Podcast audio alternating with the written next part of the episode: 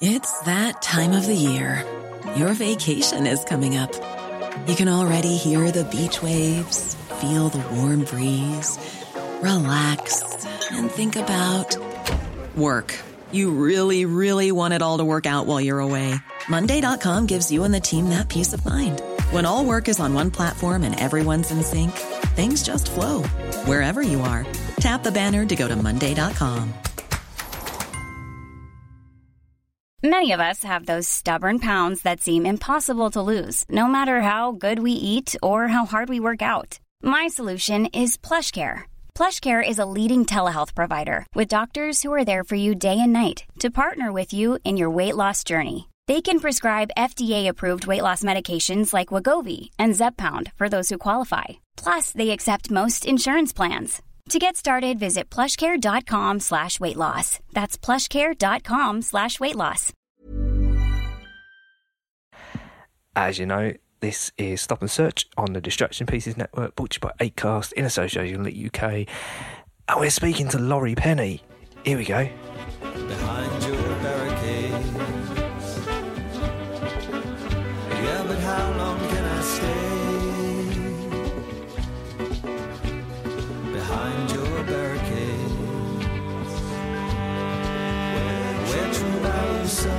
Seldom stray. Thank you so much again for joining us. As I said, this is Laurie Penny, activist, author, journalist.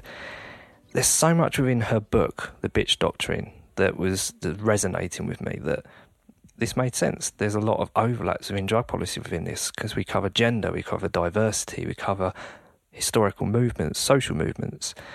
So there's a lot we can cover within this. So we've got this overlapping conversation, and I can't thank Laurie enough for it because you've written on drug policy before, but there's so much more to it than that. So in a minute, we're going to play you that conversation, which I'm just thrilled about because I've just listened to it back to edit it, and this is fairly unedited. Speaking of which, there is a little bit of a mic glitch at the start. It sounds like I've got a tremolo on my voice. It's just a little bit of a, a glitch within the mic. It's only a few seconds, so just bear with it. Other than that, it's pretty unedited, as you can hear from some of it, because it's a bit rough and ready towards the end. And yeah, we have a bit of a laugh. I need to give you a quick shout out on our social media, which is at ukleap.org on Facebook, ukleap uh, at no at that's the wrong way around, is At ukleap on Twitter, at ukleap on Instagram, and our website ukleap.org. And one last, or actually two last things. If you can, please can you order our chairman's new book, which is Drug Wars by Neil Woods. It's going to be scrolling underneath as I'm speaking right now. It's going to be on acast.com slash stop and search, but just go to Amazon and it'll be there to pre-order. Or if you're listening to this past June, then go to a bookshop and buy it if you can. That'd be brilliant. Thank you so much. His last book, Good Cop Bad War, was just well, it's just off the charts, brilliant. So this one is going to be fantastic too. So please go and support that. That's fantastic if you do.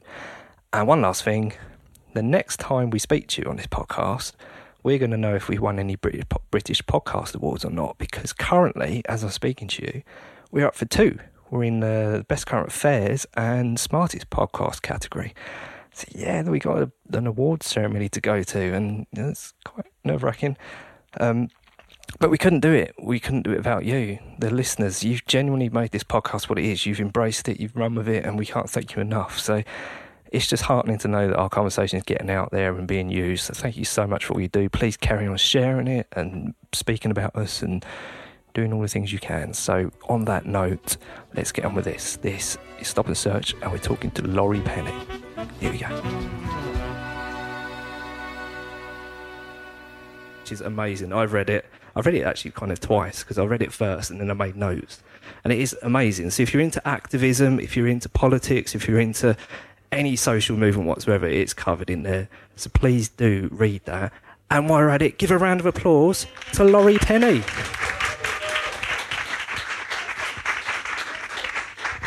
Yeah, go for it. Hi. Hello, everyone. So the book, the Bitch Doctrine. Yeah, I mean, how's it done? I, I think it's gone all right. Basically, um, it's gone all right enough that I'm allowed to write another book, which is what you want, really. So, That hooray! does sound good. Yeah. Oh, I think- yeah, oh. give a round of applause, Oh, you I think. thanks. Because you did our bosses, the Scroobius Pips podcast, didn't Yeah. you? I mean, annoyingly, because I thought I was going to have you on this one first before Pip did it, and and, and imagine you got quite a good reaction to Pip's podcast because it's I just so did. well spread out there. Well, basically sort of kept emailing him for about two years until he let me on his podcast because I'm a massive, massive Scroobius Pip fan, and also uh, my ex girlfriend, who I'm very, very fond of, um, is uh, American, but she loves Scroobius Pip so much, and that's like her thing, her English thing that she knows. And when I was just like, oh, there's been a call out for female guests on the podcast, I'm gonna go on it, and then I'm gonna, I'm gonna like say hi to Magpie on the podcast. That was partly why I did it, but.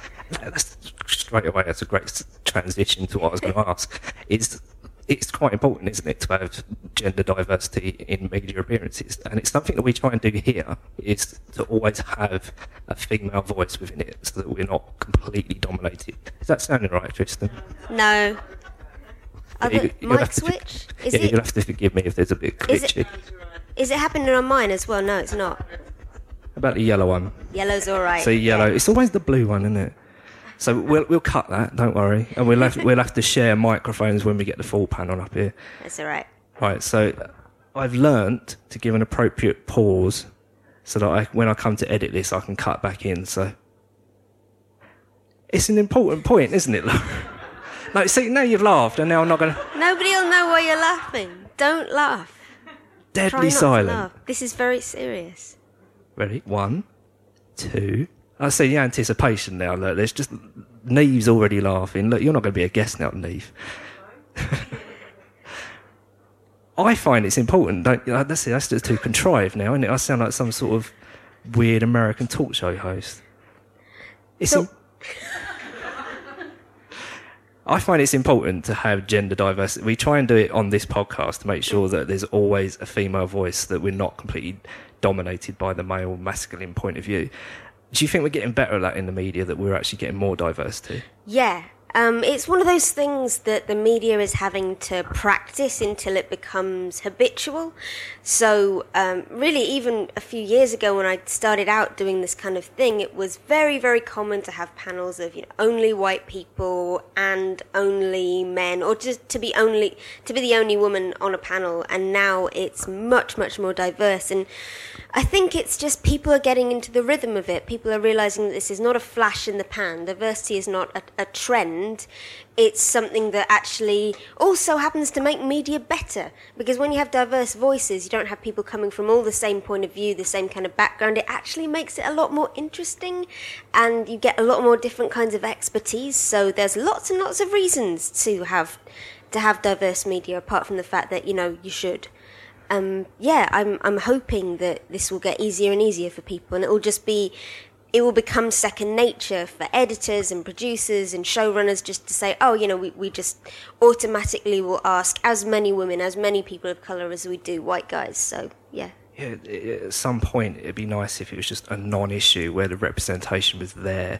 Because I mean, we advertised this event online, and we got the usual response on Twitter of people going, "Oh, when are you going to do the men event? And, and when are you going to The get men more?" event? Exactly. It's like hang on, what what? exactly that was our point. Exactly uh, the Twitter backlash we got, which it, it, was, it was nominal, it was small, but it was still there. It was kind of expected. So hang on, what what were people? What was the problem that people were having? Can you like? I don't know. Yeah, I mean, I don't know either, honestly, part of the time, but it's just the, the idea that by, well, I mean, we can cut this because I'm, I'm thinking out loud, but people do interpret a push for diversity as pushing out the voices of men, the voices of white people, and you know the line goes around the the line going around. I, it's been credited to me, but I'm pretty sure I didn't come up with it first. However, I'm not sure who did.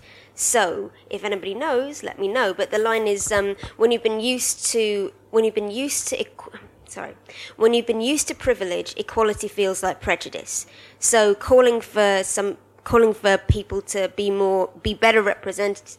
Sorry, calling for better representation of all different kinds of people feels like an attack if you're one of the people who has always been represented. It's like saying, oh, um, are people like me not good enough anymore? Well, no, that's not what you're saying.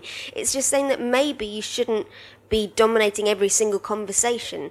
And yeah, actually, that does mean that there will be fewer spaces for white people and spaces for men and spaces for straight people. And and that might mean that people who are any or all of those things have to work harder to to have that space. But we also live in a massively expanding media universe where there are more and more spaces for everyone all the time. So i don't see it being that much of a problem And there's a line in your book that's brilliant of you're very aware that I mean you do a lot of work in, in trans issues, LGBTQ, um, and you've said yourself that you you are very conscious of being a good ally, you, kn- and you know that you're going to mess up, and that's something I'm conscious of. That in this in the subject of drug policy in broad general terms, because we obviously cover gender, race, I know not, I'm not going to be the best voice, and I'm completely humbled to the fact I'm going to mess up in this, Yeah. and that's okay, isn't it? Yeah, yeah, it's. I do understand that people are very, very frightened of fucking up. And am I allowed to swear on this? Go for yeah, it. Yes. All right, break. I do understand that people are very frightened of fucking up, and they have good reason for it because the internet is not kind when you fuck up. But it's also not the worst thing that you can possibly do. I mean, we have to make space for people to just be wrong and to learn because that's how you get better. And, you know, the, there comes a sort of calcification when you are so rigid and so frightened of messing up that you don't open yourself up to to diverse experiences and you don't try like trying is good. Honestly at the end of the day I, i've not seen anybody's life get worse because they tried to be a better person. Sometimes they make stupid mistakes along the way but people are better and better at understanding who's in good faith and who isn't like i've messed up so many times and sometimes it's been awful and sometimes people have misinterpreted what i've said and sometimes people have taken what i've said in the wrong way and sometimes i've just been called out in a way i felt was unfair and a bit harsh but at the end of the day i learned a lot from some of it and also say you know, if I was called out for accidentally saying something racist, that was a horrible experience for me, but it wasn't as horrible as racism.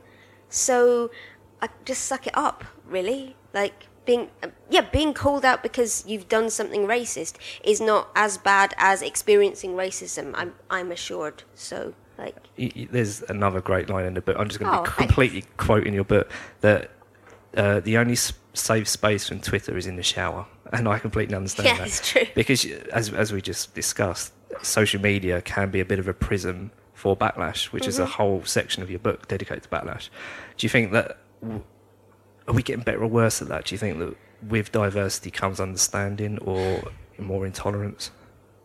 I think we're in this interesting, interesting transitional moment in terms of how we communicate with each other online.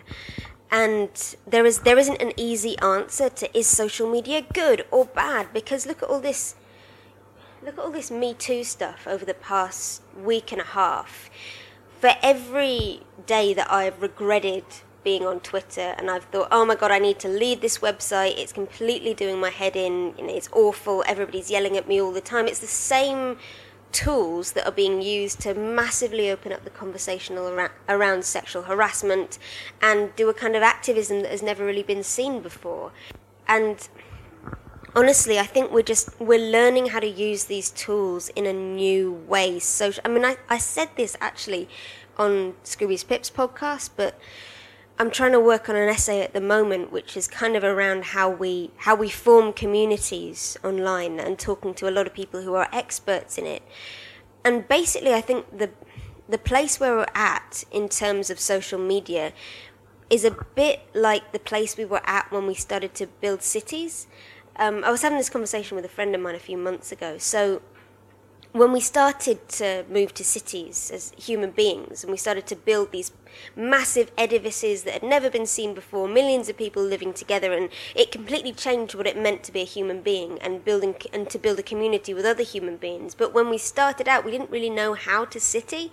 Like all this shit piled up in the street, and people got ill, and there was no transport, and there was, you know, unbelievably high levels of crime, and, you know, we had to back engineer all of that with solutions that we couldn't have thought of when we were all living in the countryside. And that's kind of what's happening in the world of communication right now.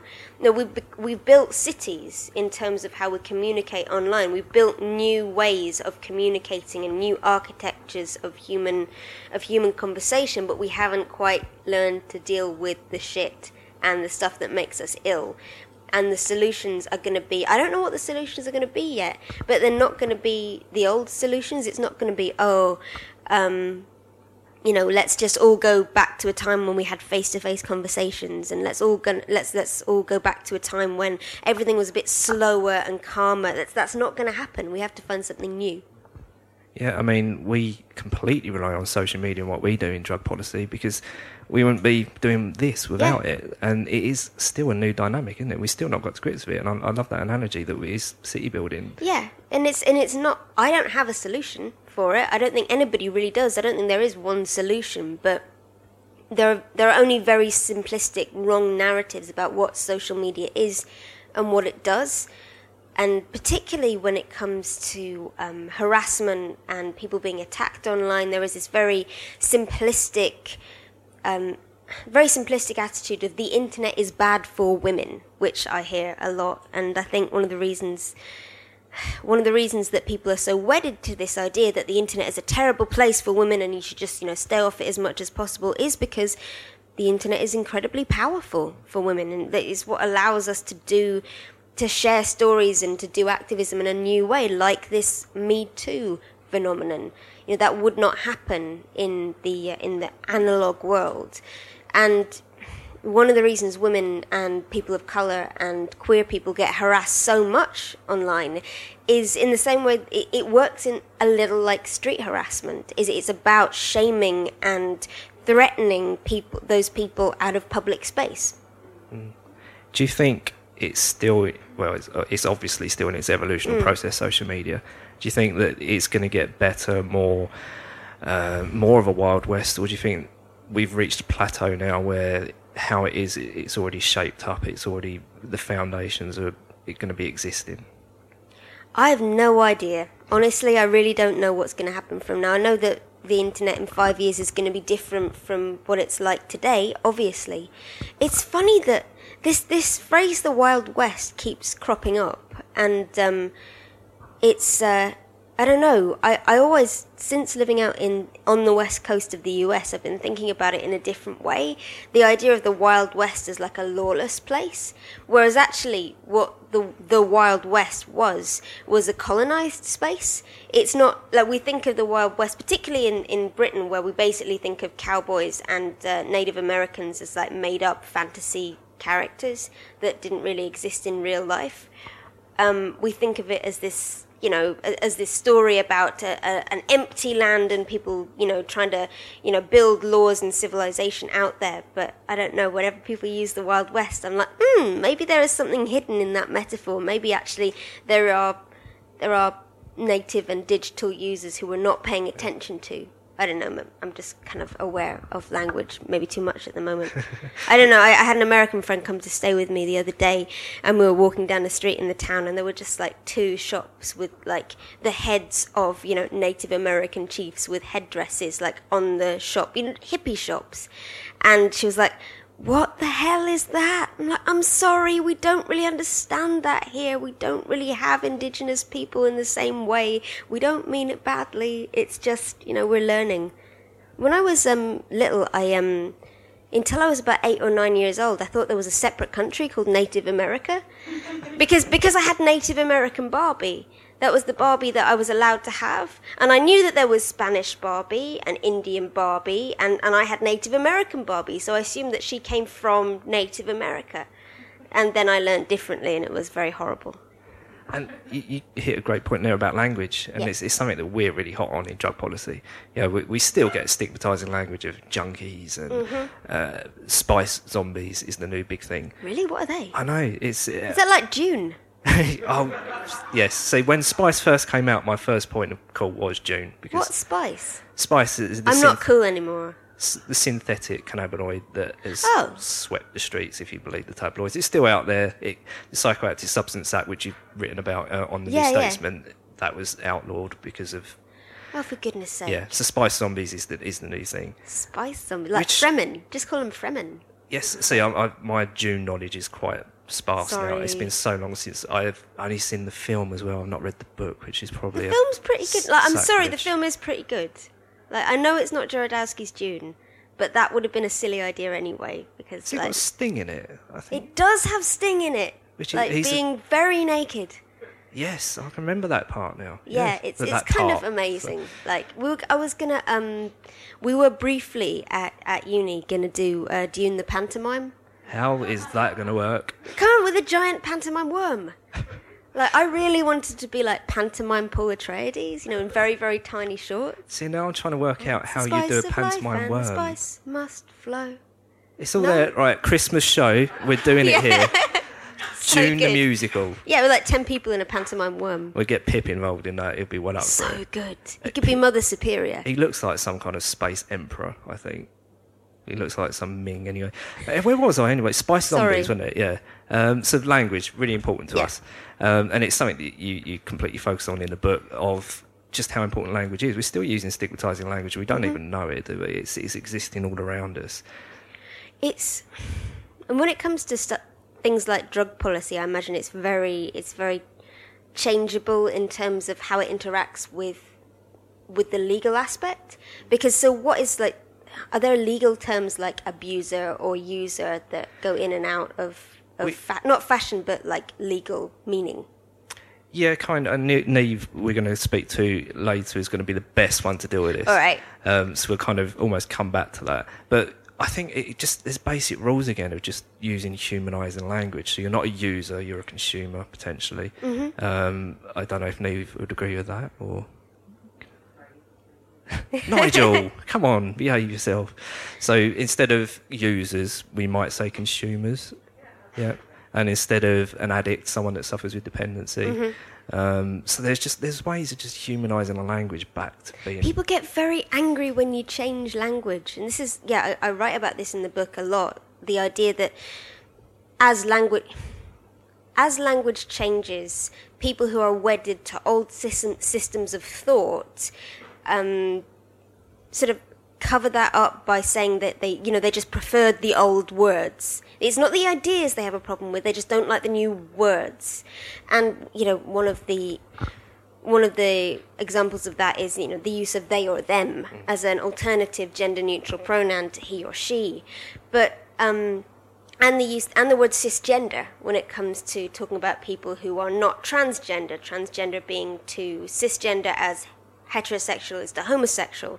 And this is a huge thing right now. People just don't want people want to say oh I, i'm not cisgender i'm normal and the rest of you are, are freaks and not normal. But this is exactly the same conversation that people had 50 years ago around the word homosexual and the word heterosexual. People got very upset that they were being described as heterosexual, as straight, because they didn't want to think of their own sexuality in relation to a different kind of sexuality. You know, the, the language we use shapes the shapes our political world, and we have to allow that.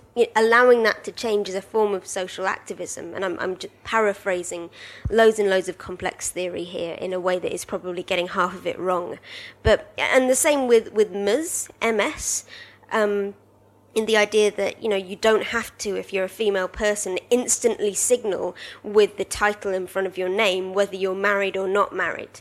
It seems like that should be a no-brainer. But i remember when i was younger um, no when i was very very small in like the late 80s early 90s uh, my mum explained to me why she was ms but all my friends mums were mrs and that made a really massive impress- impression on me as a little girl. I still remember it.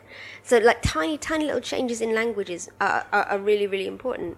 we're fairly similar ages, and I think we've probably experienced Mm. many of the social changes that have that have come with that. Because in my childhood, it still was fairly playground norm to use persecuting language. Of, Oh yeah, and do you think we are getting better at that now? Do you think, or is it still there lurking? Well, I mean, to, to find that out properly, we'd have to hang around a playground, and I just that's not that's frowned on, as I understand. Like hanging around, any volunteers? yeah, maybe with a camera or a recording device, trying to see what. No, I don't think that's. I don't think that would work well. But yeah, the it is less common for kids to use the word gay. I think that's been a little bit more stamped on. Um, the young people I work with and talk to, or younger people in their like early teens, are they're much less homophobic, and that, that that is one thing that's changing. uh, sexism and racism are not changing in the same way. I think they're just it's it's shifting as demographics shift, but not necessarily. I don't know. There's a lot of language that doesn't get paid attention to enough in schools because we just assume that anything kids do in school is normal and, and for some reason character building. Yeah. And um, makes a lot of sense. Um, I totally need to hit upon social activism because your book is just full of it, and it's Mm-hmm. Oh, it- genuinely inspiring. Some of the things that you said, such as, I mean, one of the reasons that I wanted to frame this broad discussion up tonight about historical social movements is because I think personally we can learn a lot from the social movements that women have been involved in in the past. You know, the obvious ones like the suffragette movement, and which, and you said as well, like Nellie Bly. She was doing things way before the 60s that, Mm-hmm. that the 60s cr- claimed credit for.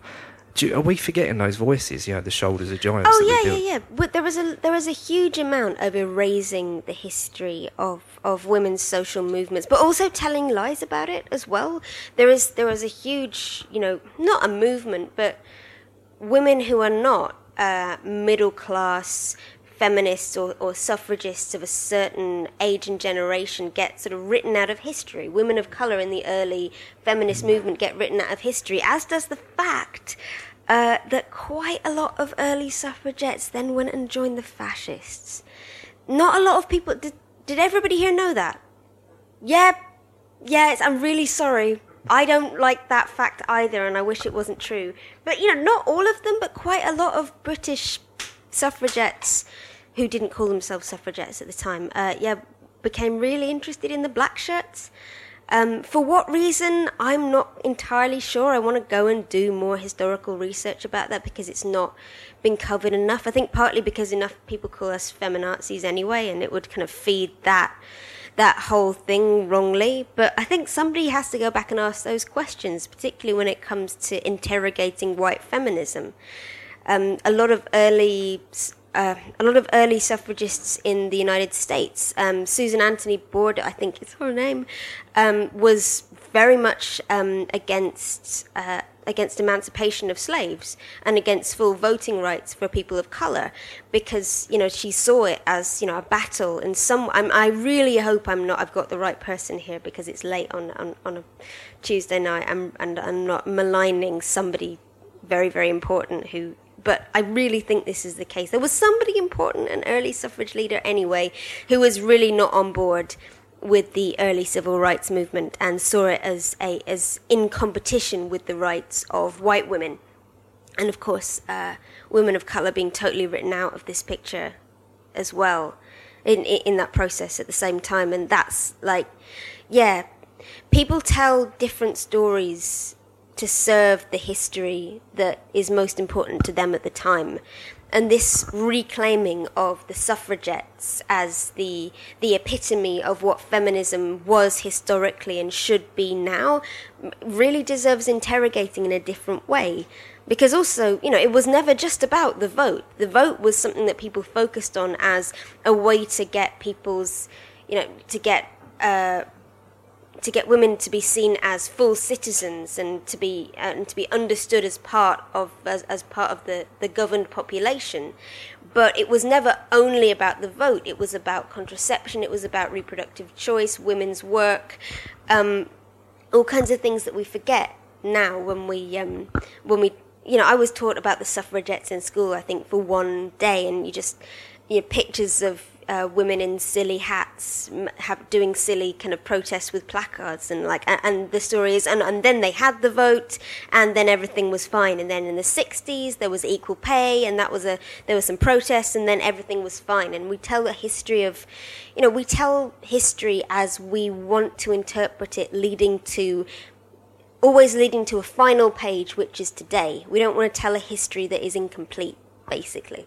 Are we lucky as well because we've got the perspective of history? So, for example, we know how the fascist movement turned out, so therefore we can be judgmental on it. Same with drug policy, we know that the inception of it was awful and that it's had an awful legacy. So, therefore, it makes sense on the on the face of it, especially back then. You know, outlaw drugs, it's going to protect the world, and you know, same with the fascist movement of it went a certain way, but now we know how it turns out. Uh, Are we a little bit? I don't know. You would, Lucky. I would hope so.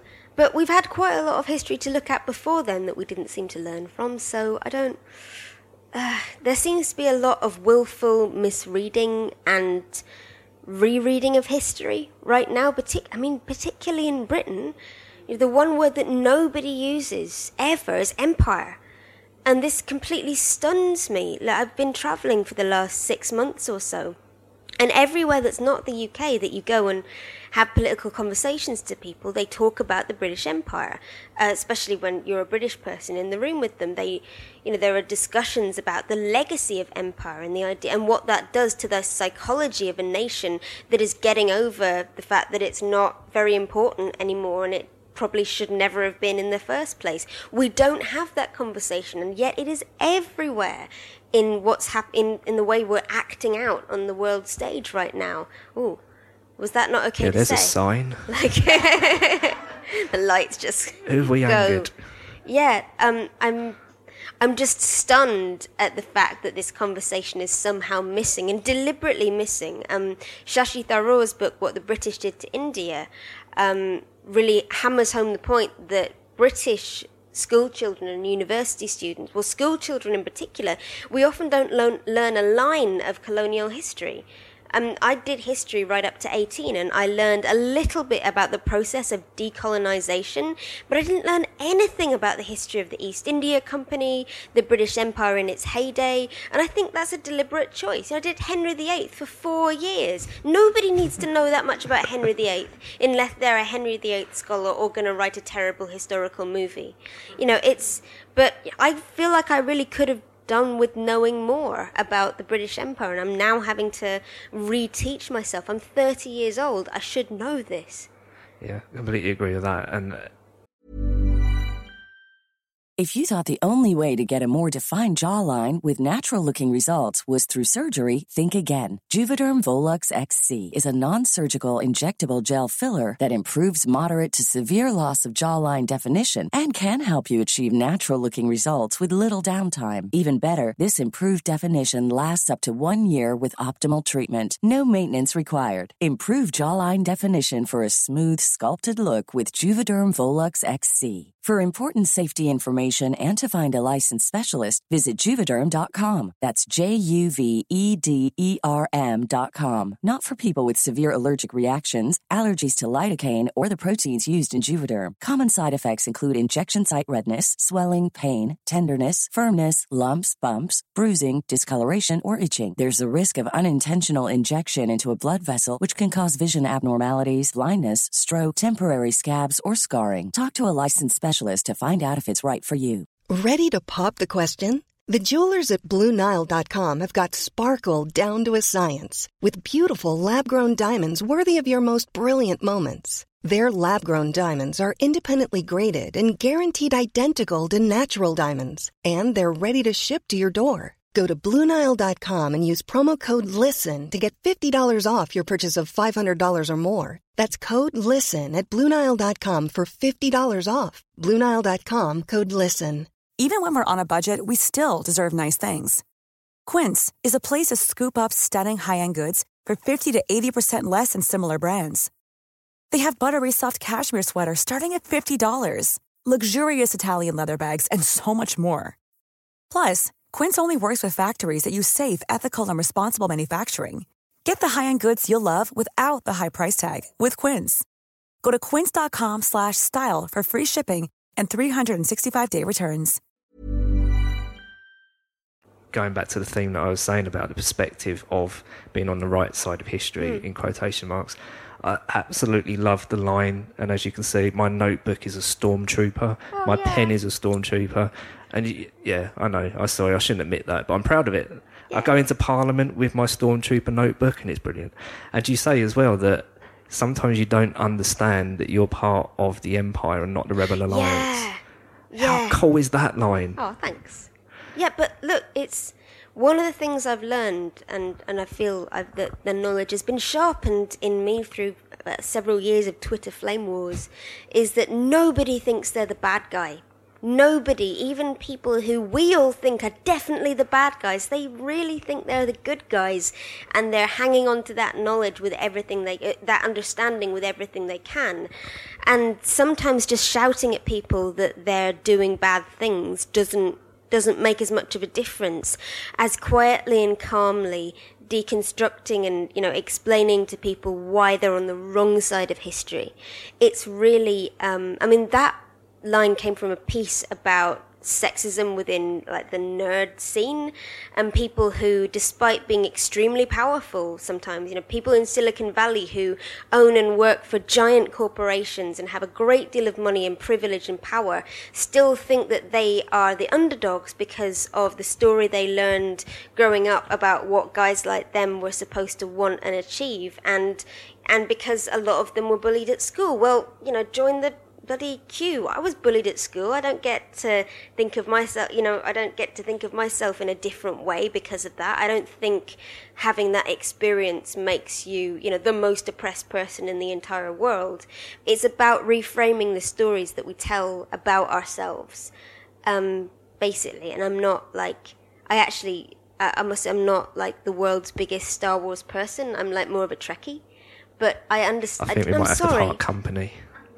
Star Trek is about socialism. It's Yeah. really important. We can talk about Star Trek if you want. I'm, I'm up for it. Star Trek I, I'm gonna go really with Star important. Wars, but Nigel's nodding over Star there. Wars is just swords and sorcery in space. Come Oh. on. It's great. I love swords and sorcery, but it's not like it, it just happens to be it's literally what it says in the tin. It's a story about a war in the in the stars. Like that's there's not really like a lot of technological innovation. Like it's barely science fiction. It's fantasy. That's great. I totally wasn't expecting to go down this route. I must admit. I spent all of my Saturday night playing D and D with a nine-year-old boy, so I'm totally in this in this in this headspace right now. If you want to go there, we can go. I'm trying to work out a way we can get a Star Wars drug theme podcast. Someone needs to work on that with me. Nigel's raising his eyes again.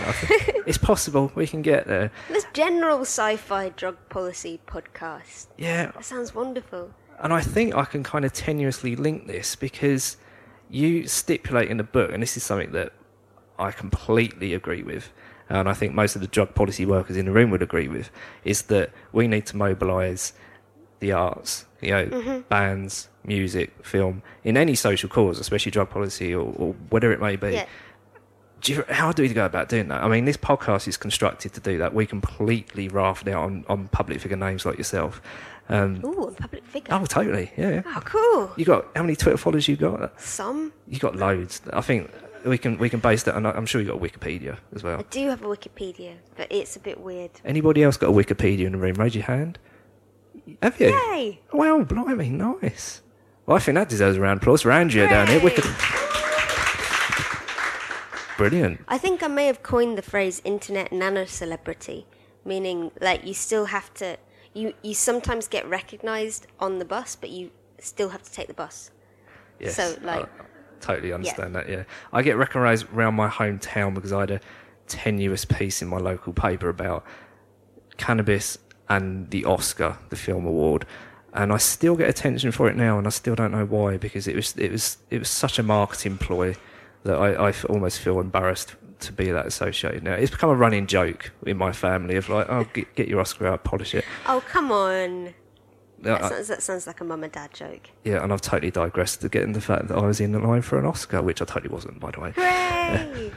But so, how do we mobilise the arts? Because it, it is really important. We can we can lobby, we can you know engage in political terms all we want, but unless we get those social revolutions going, it means nothing, doesn't it? I don't know what like mo- what mobilizing the arts looks like because back in 2008 when the credit crisis hit um, there was all this all this great discussion about how oh you know this new age of austerity would bring in a new age of artistic production and there would be the return of punk and I mean really that and all these articles were coming out from people who'd gone to university for free and you know they were writing them from their you know houses that they owned and I was 21 at the time and like right that's mm, you know I, this this doesn't sound plausible or also really fuck off um, but instead instead what has happened is you know people are finding new ways to create but it's been much, much harder than it should have been over the past nine, ten years. Uh, there's a, a, an extraordinary essay about art and austerity uh, written by Ellen Willis, who is um, one of the most important um, essayists for me personally, although she's not very well known in the UK, about, you know, and, and she writes it in the 80s about the kind of contraction of the revolutionary spirit of the art world and talks about how much of it is about just basic lack of access. And she, and she opens it up by saying, oh, you know, when I moved to New York in the 60s, I could pay my rent for a couple of months by writing one article for the New Yorker. And I was like, oh my god, that sounds dis-. but but space people underestimate physical space and basic security and, and the and how how that then produces it's the bedrock of everything else. I really profoundly believe in finding new ways to provide artists and musicians and writers with ways to support themselves on a basic level, and that's what this government has been chipping away at for years and years and years. And I, I think it's it's so I don't know. I find it very, very sad the way that that has been contracting in this country over the past decade, and, and the ways in which it has not been contracting are in spite of rather than because of uh, of the way that the, the state policy has supported all of that. Is social movements in, in the arts? Do we get more of it when times are hard? I don't look, I don't think so. I think social movements in the art ref, in the arts reflect what's going on in culture, and they inevitably do. Um, I don't. It depends how hard the times are, and how it impacts on people's ability to actually survive and make work that matters and matters to them. And, you know, over the past year, there has been the paralysis among a great many people I know who are artists, musicians, writers over what to do about this rolling crisis that seems to be going on in the world. Um, a, a very interesting thing seems to have happened whereby in November in particular, half the people who are freelance artists and writers I know, including me, just junked everything and said, right, you know, we're going to go and we're going to work for the revolution. We're going to completely upend our plans. And then after that, um, you know, they tried to do something new and it didn't really take, you know, because we were doing it in a rush, in a hurry. We hadn't thought it through. And now, six, nine months, a year later, people are sort of coming back to what they were doing before, but in a new way. Um, not normalizing what's going on in the world, but just thinking about it in a new and different way and using the kind of the sense of that chronic rather than acute crisis to make a different kind of work. I've got a friend who's going back to the film she put aside. I'm going back to a longer book project I put aside to do more journalism. Um, somebody's finally bringing out the album she had put aside, and they're different than the than the works and the projects that they were when they started out. I don't know how much how relevant that is, but that's definitely something I've noticed. Do you get caught up in the activism that you're particular. I, I use the activism mm. lightly, um, or I don't mean it derogatory. Do you get too caught up in that and put yourself to the back burner? I definitely put creative stuff on the back burner as much as, as, as I feel all right doing. You know, I was meant to be writing a novel starting last November after I handed in the manuscript for this, which I did on the on the fourth of November last year. Um, and uh, I then had to pull it back and significantly change the introduction, as you can imagine.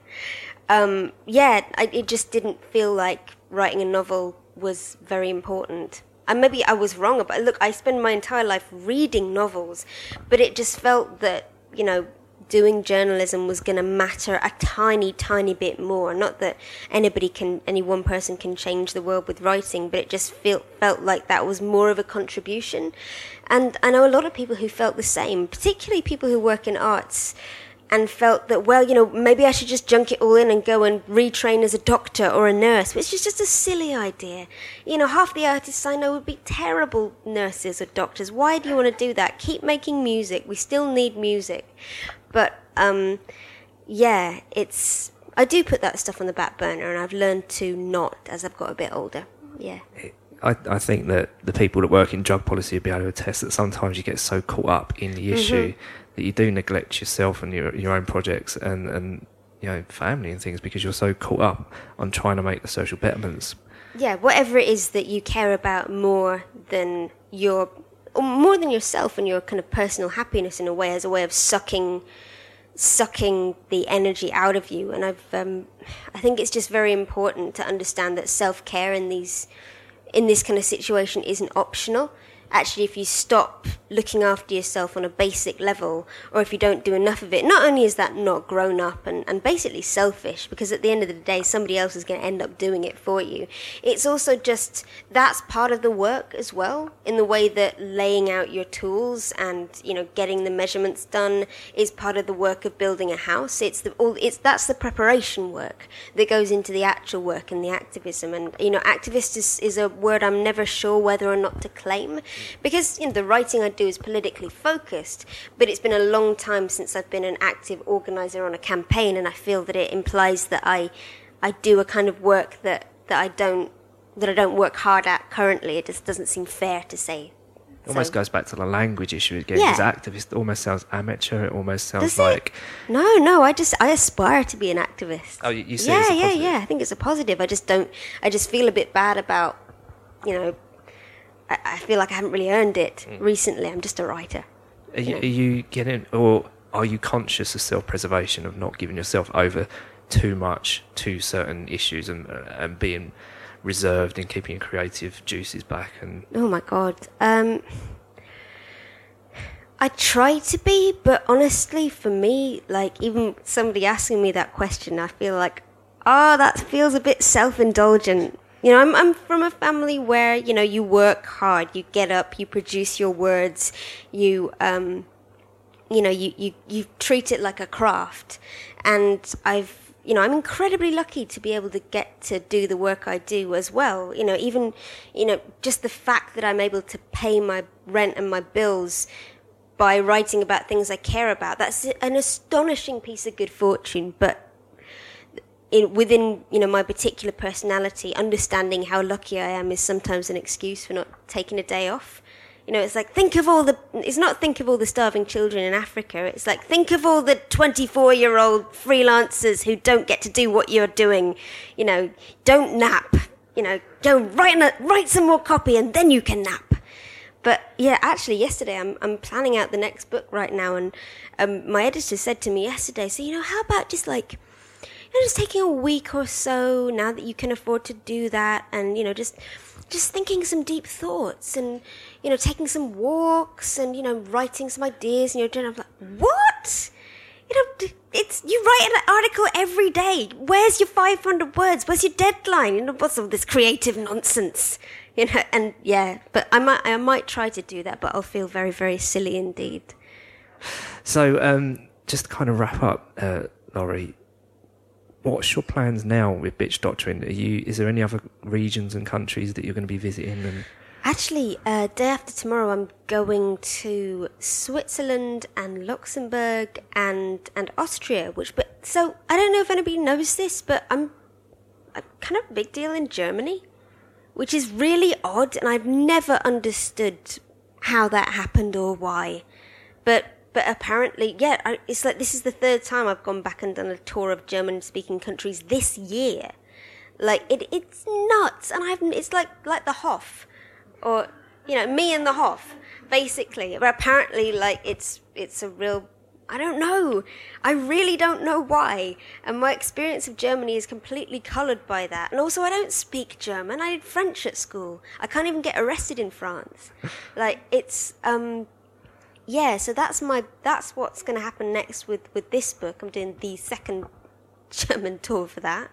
see, I've now And, got uh, images of you and the Hoff on a panel discussion. It hasn't sounds- happened yet, but I'm not ruling it out. Do you reckon we can reach out to the Hoff, get him on Yeah, here? It's maybe he listens to this. You never know. This, uh, yeah. Yeah, but um, but with this, um, and then there's also going to be um, a second edition of this with a few more more essays in it, and I'm I'm gonna kind of try and redo the introduction because basically the. In- so if, if anybody is, is going to start reading it today, um, the introduction is kind of is kind of weird because I try and like craft my stuff quite carefully I try and whenever whenever it gets a bit serious, I try and be entertaining. I try and crack jokes, and the original introduction was like that, but unfortunately, the original introduction assumed that this book would come out during a Hillary Clinton presidency, and um, and so you know, I, I yoinked it back, begged my editor for to give me another you know few days to rewrite it, and so the the introduction was written basically with a thousand yard stare,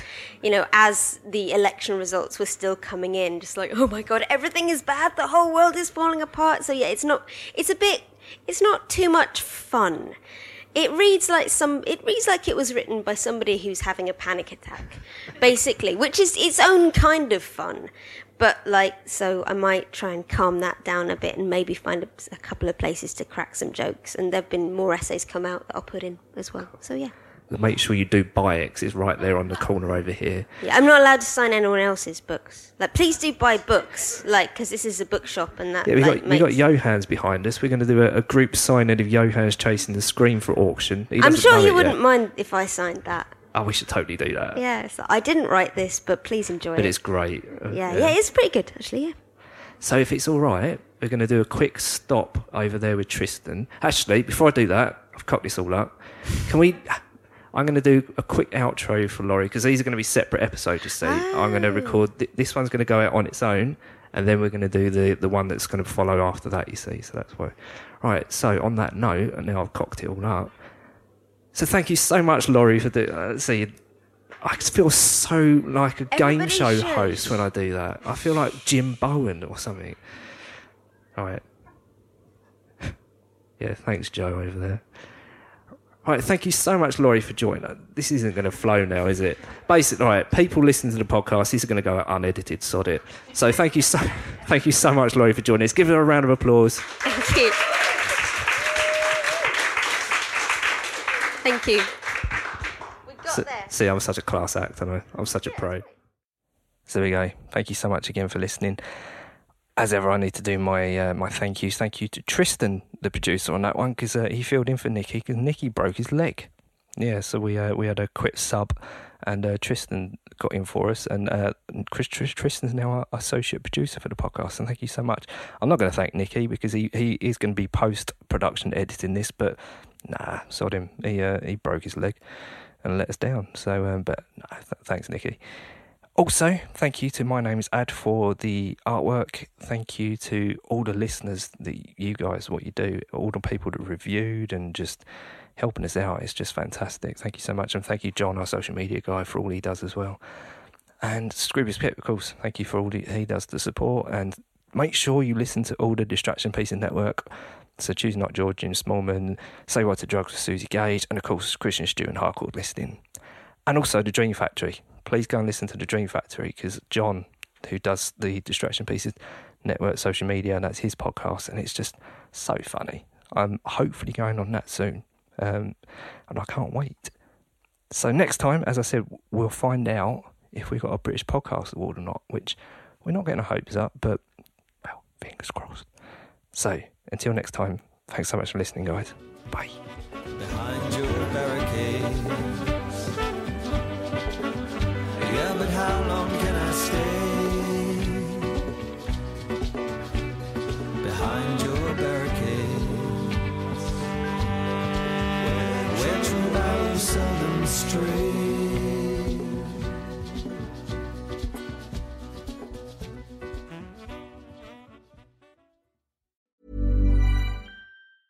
A lot can happen in the next three years. Like a chatbot may be your new best friend.